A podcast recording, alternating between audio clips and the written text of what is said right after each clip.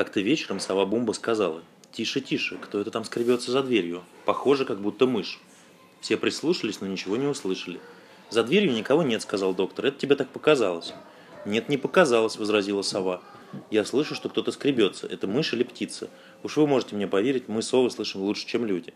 Бумба не ошиблась. Обезьяна открыла дверь и увидела на пороге ласточку. Ласточка зимой, какое чудо, ведь ласточки не выносят мороза, и чуть наступает осень, улетают в жаркую Африку.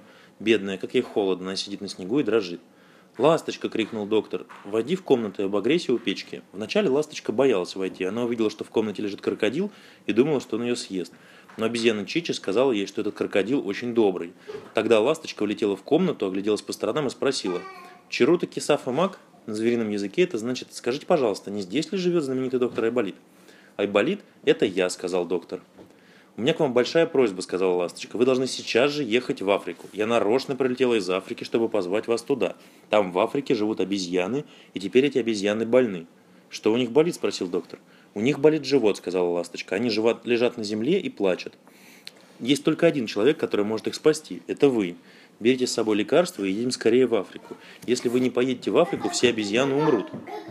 «Ах», — сказал доктор, — «я с радостью поехал бы в Африку. Я люблю обезьяны, мне жаль, что они больны.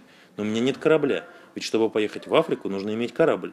«Бедная обезьяна», — сказал крокодил, — «если доктор не поедет в Африку, все они должны умереть. Только он один может вылечить их». И крокодил заплакал такими большими слезами, что по полу потекли два ручья. Вдруг доктор Айболит закричал: «Все же в Африку я поеду. Все же я вылечу больных обезьян. Я вспомнил, что у моего знакомого, старого моряка Робинзона, которого я спас когда-то от злой лихорадки, есть превосходный корабль». Он взял шляпу и пошел к моряку Робинзону. «Здравствуй, моряк Робинзон», — сказал он. «Будь добр, дай мне твой корабль. Я хочу поехать в Африку. Там неподалеку от пустыни Сахара есть чудесная страна обезьян».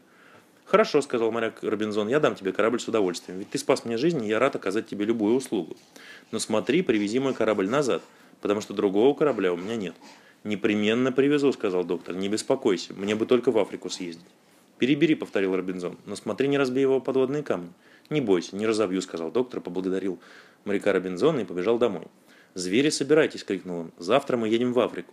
Звери очень обрадовались, стали прыгать и хлопать в ладоши. Больше всех радовалась обезьяна Чичи. «Еду-еду в Африку, в милые края. Африка, Африка, родина моя». «Я не всех зверей возьму в Африку», — сказал доктор Айболит. «Ежики, летучие мыши и кролики должны остаться тут, в моем доме. Вместе с ними останется и лошадь. А возьму я с собой крокодила, обезьяну Чичи и попугая Коруда, потому что они родом из Африки. Там живут их родители, братья и сестры. Кроме того, я возьму с собой Аву, Кику, Бумбу и свинку Хрю-Хрю». «А нас?» — закричали Таня и Ваня. «Неужели мы останемся здесь без тебя?» «Да», — сказал доктор и крепко пожал им руки. «До свидания, дорогие друзья. Вы останетесь здесь и будете ухаживать за моим огородом и садом. Мы очень скоро вернемся, и я привезу вам из Африки чудесный подарок». Таня и Ваня понурили Папа, головы. Я перескакал. «Молодец, пей». Но подумали немного и сказали: «Ничего не поделаешь, мы еще маленькие. Счастливого пути. А когда мы подрастем, мы непременно поедем с тобой путешествовать». «Еще бы», — сказал Айболит. «Вам только нужно чуть-чуть подрасти». «Б» — это «Б», да. «А». «А».